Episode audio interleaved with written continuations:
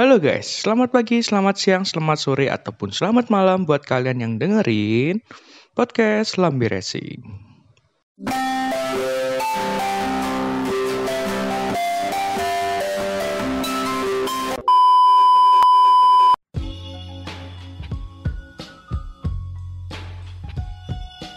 Di musim 2020 ini tidak akan ada upacara podium.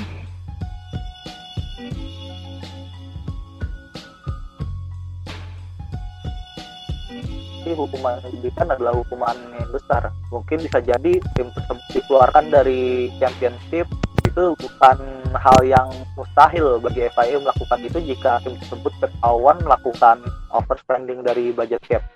Wah, akhirnya nih setelah berhari-hari atau mungkin berminggu-minggu ya kita nggak rekaman karena ya ada aja kesibukan dunia dan akhirat gitu yang ya gitulah intinya. Nah, akhirnya kita balik lagi nih rekaman. Jadi gini guys ceritanya. Musim 2020 ini belum dimulai. Mungkin baru dimulai bulan Juli sih di Austria. Tapi FIA sudah menetapkan beberapa aturan-aturan baru untuk musim 2020 dan juga 2021 sampai ke 2025. Nah, peraturan-peraturan apakah aja itu dan kemudian bagaimana peraturan-peraturan itu diterapkan? Maka inilah podcast Lambe Racing akan mengupas tuntas aturan-aturan baru yang tentunya ribet tapi mungkin bikin lebih seru sih. Yuk. Menurut kalian seru nggak sih habis balapan nggak ada acara-acara podium-podium gitu? Di awal ternyata seru sih, tapi ya FIA ini kan lagi berusaha nih untuk menyesuaikan lah yang terjadi dengan pandemi sekarang ini gimana biar bisa tetap seru. Ya oke okay sih ada trofi, ada trofi. Tapi ya pasti makanya lagi mikir-mikir nih ide baru gimana kayak misalnya nih yang gue baca terakhir mereka bakal berdiri di atas mobil. Jadi kan kayak biasanya kan kalau yang satu dua tiga kan bisa di starting grid tuh udah nggak dipakai lagi tuh untuk beberapa race. Nah ya selebrasi mereka ya di atas mobil doang. Jadi podiumnya juga di, di atas mobil-mobilnya itu. Oh, ya, nah. tetap jaga jarak gitu ya? Ya iya. jauh juga tuh jaraknya tuh tiap mobil tuh. Ya semoga seru-seru juga sih. Toh ini juga aturan baru untuk kemaslahatan para pembalap ya. Dan seluruhnya sih. Yo. Nah ini lanjut lagi nih ada peraturan lain di tahun 2020. Di antaranya adalah pembatasan update power unit dan kemudian pembatasan aero testing. Ya ini udah sebenarnya udah banyak prediksi sih aturan ini. Dan sebenarnya juga nggak perlu dikupas-kupas lebih lanjut ya. Karena yang perlu dikupas ini aturan untuk 2021 hingga 2025. Yuk langsung aja kita ke peraturan pertama di 2021 yang paling banyak dibicarakan yaitu budget cap. Kemarin budget cap itu sempat jadi di perdebatan karena tim-tim besar contohnya Ferrari yang paling vokal uh, dia itu nggak mau budget cap itu terlalu murah gitu kan. Ya kita tahu tim-tim besar pasti budgetnya banyak dan tiba-tiba budgetnya dibikin sedikit itu pasti butuh penyesuaian sendiri kan. Nah untuk budget cap sendiri di tahun 2021 adalah sebesar 145 juta dolar atau sekitar 2,1 triliun rupiah. Kemudian di tahun 2022 budget capnya diturunkan lagi jadi 140 juta dolar. Nah, kemudian di 2023 sampai 2025 diturunkan lagi sampai 135 juta dolar atau sekitar 1,9 triliun rupiah. Menurut kalian terlalu rendah nggak sih budget cap-nya atau udah bener? Uh, tergantung sih kalau menurut gue ya. Tapi kan yang budget cap ini kan tujuannya bagus. Tujuannya ini biar gak ada gap yang terlalu jauh antara tim atas sama tim tim mediocre jadi masalah terlalu ketat kayak gitu terlalu parah sih enggak. Soalnya itu senable banget. Lagi kan juga pembukaannya gak full selama semusim lo diperbolehkan ngeluarin cuma sebatas duit yang dibatasi oleh FIA BTW ini ada rinciannya juga sih, apa aja yang anggaran dibatasin dan apa juga ada juga budget yang misalnya loss gitu, jadi nggak dibatasin gitu. Kayaknya kredit sih yang paham banget. Oh, aduh, gue nggak terlalu paham banget ya. Jadi uh, untuk budget di musim 2021, nah untuk di musim 2021 ini untuk yang di, yang terkena budget cap ini biaya untuk R&D biaya untuk staff dan juga biaya untuk manufacturing. Kali itu ada juga biaya untuk part purchasing di mana untuk setiap tim ini kan pasti tiap tim membutuhkan part-part baru untuk pergantian part di tiap balapnya. Jadi untuk pembelian part-partnya dikenakan pembatasan. Nah untuk R&D jelas untuk biaya research and development sendiri dibatasi karena tim-tim papan bawah seperti William, Haas, atau alasan mereka kurang kompetitif adalah karena mereka kekurangan uang sehingga R&D mereka kurang dibandingkan tim-tim papan atas seperti Ferrari, Mercedes, dan juga Red Bull. Nah, lalu yang tidak termasuk dari pembatasan budget untuk budget cap ini, yang tidak termasuk adalah biaya lain-lainnya di luar itu, seperti biaya operasional, itu biaya testing dan board, biaya entry dan biaya license, license fees, biaya property, biaya untuk gaji para drivernya, atau mungkin biaya untuk para staff-staffnya, terutama untuk staff-staff top 3 personil, di mana staff-staff tersebut gajinya lumayan besar dan juga staff penting untuk tim tersebut. Apa bedanya staff yang dilarang dengan yang unrestricted dari budget cap sendiri? Untuk yang staff restricted ini, yang terkena budget cap ini, mungkin staff-staff yang gaji tinggi tapi keseluruhan. Nah, untuk yang masih top 3 personel ini, staff-staff yang mempunyai peranan khusus di timnya. Nah, di luar itu juga ada biaya customer engine di mana tim-tim customer biasanya mereka untuk membeli power unit baru pasti mereka mengeluarkan biaya. Nah, hal tersebut untuk tim customer sendiri tidak dilarang dalam artian diberi kelonggaran untuk, untuk membeli power unit baru dari tim pabrikan seperti Haas yang beli unit dari Ferrari atau juga mungkin Williams yang beli unit dari Mercedes walaupun Williams sendiri mendapatkan diskon tapi kan juga Williams kondisi keuangannya tidak cukup bagus lah sehingga ya mereka juga diuntungkan dari budget cap ini walaupun untuk pembelian power sendiri sudah tidak termasuk sih tidak termasuk dari bagian yang dibatasi dari budget cap, tetapi untuk pembelian power unit ini masih diawasi oleh FIA. Nah, itu tadi adalah hal-hal yang dibatasin dan yang tidak dibatasin di sistem budget cap. Nah, tapi nih Krit, kalau misalnya nih gue masukin laporan keuangan gitu, ada hukumannya nggak sih sebenarnya? Oh, maksudnya kayak kesalahan keuangan, pelaporan keuangan gitu? Ya, siapa tahu ada yang curang juga gitu kan, kita nggak tahu. Uh, kalau itu sih sebenarnya masalah hoki-hokian aja sih lo masuk ini. Misalkan lo biaya R&D-nya lo kayak kelebihan 10 juta dolar apa gimana, lo bisa lah lembungin dari budget pengeluaran untuk gaji driver. Tapi kalau misalkan ke gap gitu, ya minimal lo kena hukuman punishment bisa jadi untuk kalau misalkan kelebihannya lumayan kecil, mungkin bisa diberikan denda atau mungkin diberikan hukuman yang masih minor sporting gitu seperti contohnya press ban atau pembatasan waktu untuk testing, pengurangan cost untuk budget cap dan juga atau mungkin adanya pengurangan poin. Nah, untuk kesalahan-kesalahan seperti kesalahan laporan administrasi segala macam, biasanya itu termasuk ke hukumannya itu hukuman yang masih kecil, tapi tergantung dari seberapa besar laporan laporan tersebut. Nah, jika tim tersebut melakukan kelebihan 5% dari data cost cap, budget cap, bahkan tim tersebut terkena minor overspend atau hukuman kecil dan jika melebihi dari 5% berarti hukuman yang diberikan adalah hukuman yang besar. Mungkin bisa jadi tim tersebut dikeluarkan dari championship itu bukan hal yang mustahil bagi FIA melakukan itu jika tim tersebut ketahuan melakukan overspending dari budget cap. Nah, untuk laporannya sendiri kan dilaporkan setiap akhir Maret. Dan laporannya ini per, per satu periode dimulai dari akhir Maret dan, di, dan ditutup laporannya akhir Maret untuk disahkan ke FIA.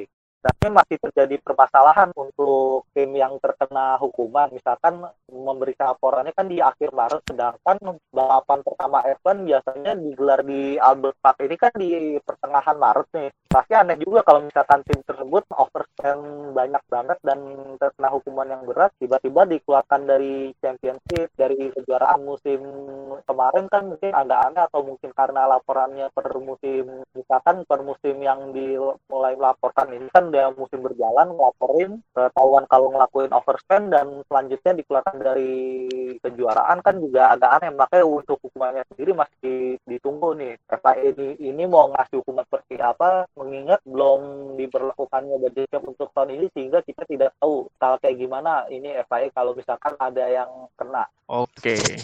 Jadi ini FIA bakal ngomongin itu bakal ngomongin langsung punishmentnya bakal kayak gimana atau nunggu dia ngelanggar dulu Harusnya sih mereka udah lebih siap. Harusnya. Seharusnya Jadi emang dipublikasi duluan ya berarti ya. harusnya sih seperti gitu. apa gitu-gitu. Iya. Ya, tapi dari penjelasan tadi kita udah dapat gambaran lah ya, kira-kira apa aja kira-kira punishment yang ada gitu kalau misalnya kita ngelakuin kecurangan gitu di sistem budget cap. Ya, hati-hati nih buat tim-tim nih. terutama tim merah no Ferrari Eh, Iya, langsung iya sebut benar. dong. Benar, Benar. Bang. Itu Ferrari kan punya HVP kan, udah terus juga dia udah nantang banget. Bisa jadi dia ntar malah ngakalin, ngakal-ngakalin duitnya gitu. iya Ya, main fasilitas. politik di belakang Nah, iya itu juga bisa. Jadi Ferrari, skandal-skandal baru lagi kan ya. Iya. iya sama juga Ya, F1 gini Spygate. Spygate. Ngomongin skandal Ferrari jadi ingat sih tahun kemarin kan Ferrari sempat kena skandal tuh ya masalah Ah, sensor ah. fuel sensor Hmm. bensin di mesinnya. Nah, ini berkaitan berkaitan sama masalah itu nih. Tahun 2021 FIA bakal nambahin sensor fuel baru atau sensor bahan bakar baru yang akan dipantau oleh FIA secara real time. Nah, buntut dari penam- penambahan sensor fuel baru ini membuat regulasi berat minimum mobil bertambah 3 kg menjadi 749 kg. Ya, gara-gara ada sensor tadi itu sih, gara-gara Ferrari. Jadi dia yang berulah, terus dia yang ngoteh juga ya. Hmm. Iya. Tapi kalau misalkan Ferrari kena seru juga sih misalkan kayak Ferrari nih kayak overspending di R&D mereka mereka kan nggak biasa untuk melakukan development dengan biaya yang mirip gitu tiba-tiba kena hukuman misalkan hukuman yang hukuman kecil gitu pengurangan poin kan seru juga nah tiba-tiba tifosi ngamuk-ngamuk nyalain FIA Mafia, maaf. Nah, ini masih bahas aturan 2021. Selain berat yang bertambah, kemudian budget cap yang sangat menyiksa tim-tim besar. Nah, ini ada juga aturan-aturan yang ya lumayan menyesakkan juga sih. Yang pertama adalah eh, yang jelas ada freezing komponen di tahun 2021, yaitu gearbox dan sasis itu tidak boleh diubah. Iya, masalah freezing komponennya itu gearbox dan sasis tadi, itu nggak berlaku ya buat McLaren.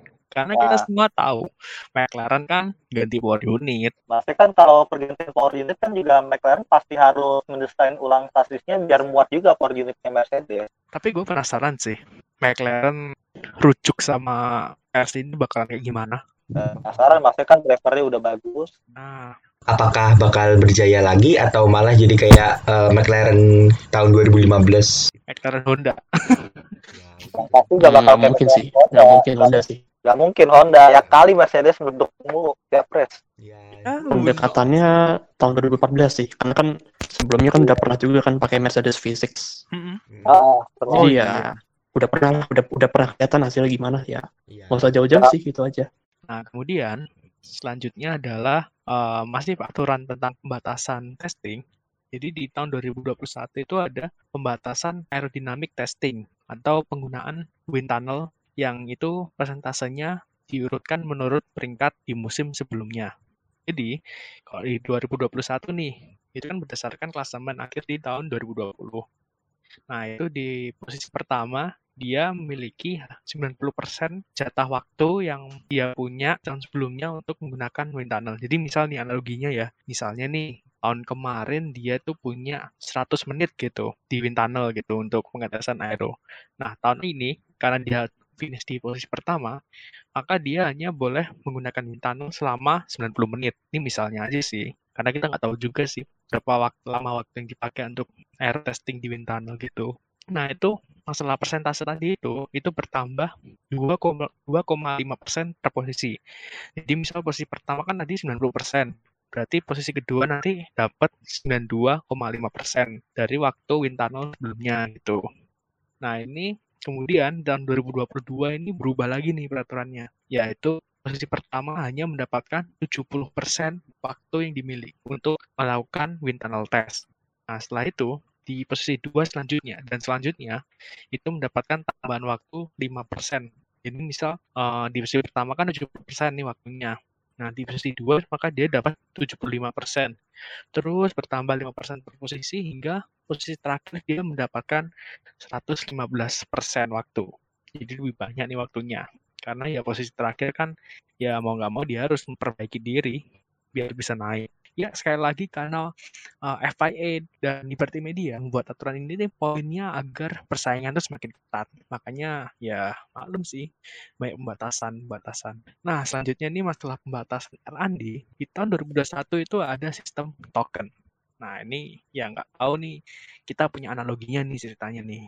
Jadi maksudnya tuh uh, kayak kita tuh kayak gunain analogi game aja. Misalnya nih uh, per musim FIA ngasih ke setiap tim uh, 100 token.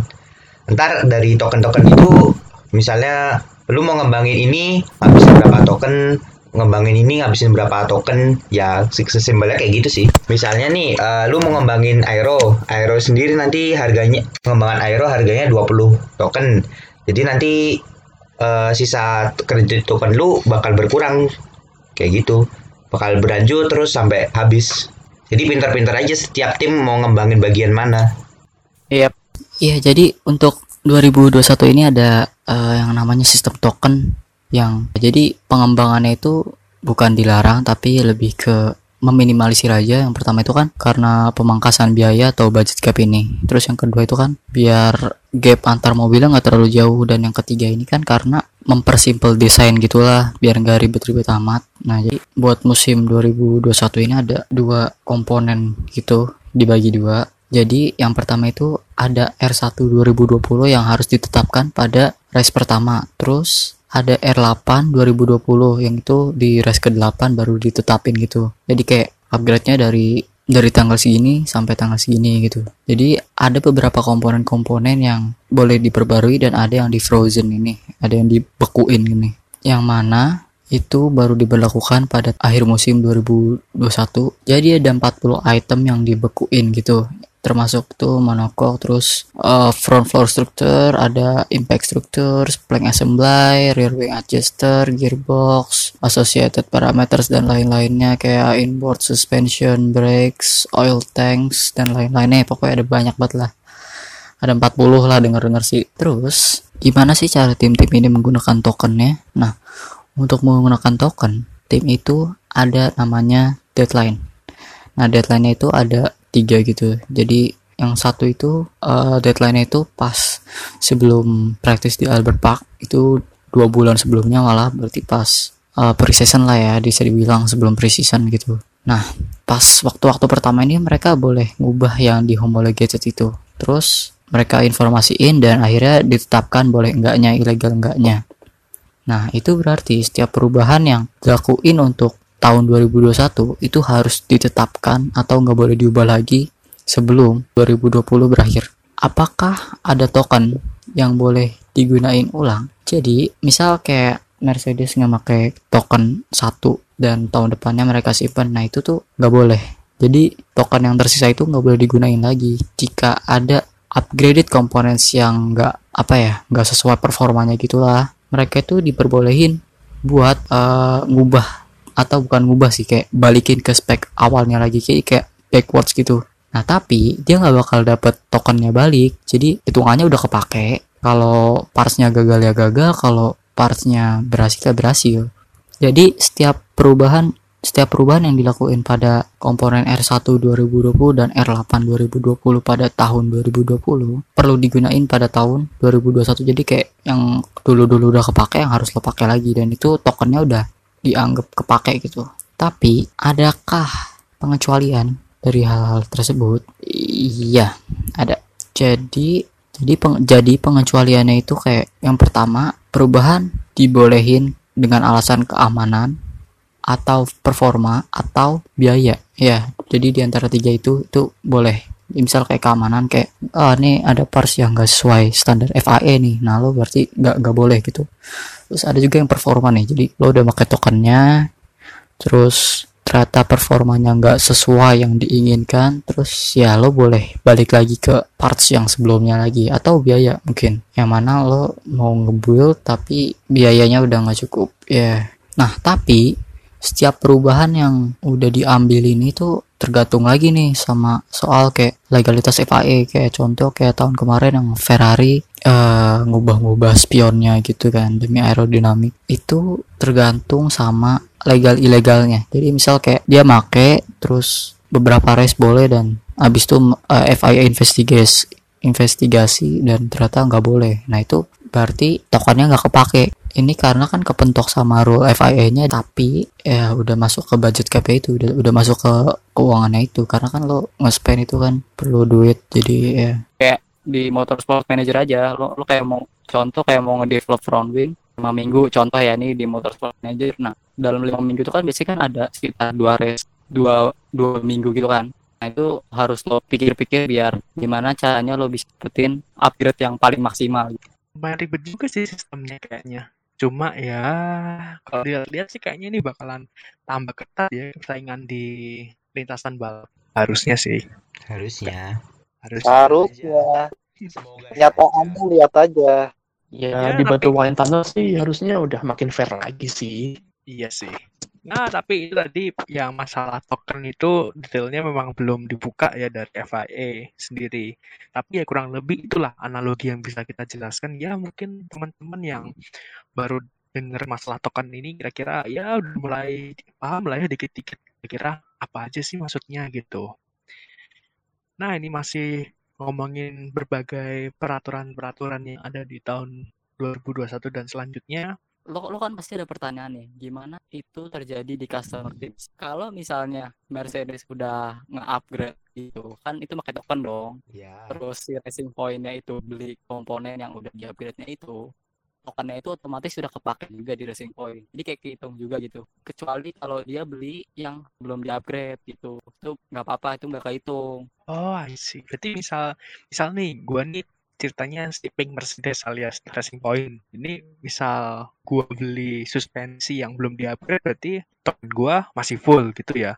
Tapi kalau gua beli suspensi dari Mercy yang udah di-upgrade berarti token gua otomatis hilang kan ngikutin yang Mercedes-nya gitu kan. iya benar Tapi ya berarti joinan joinan dong risetnya. Iya juga ya. bisa bisa dibilang Bisa iya. joinan.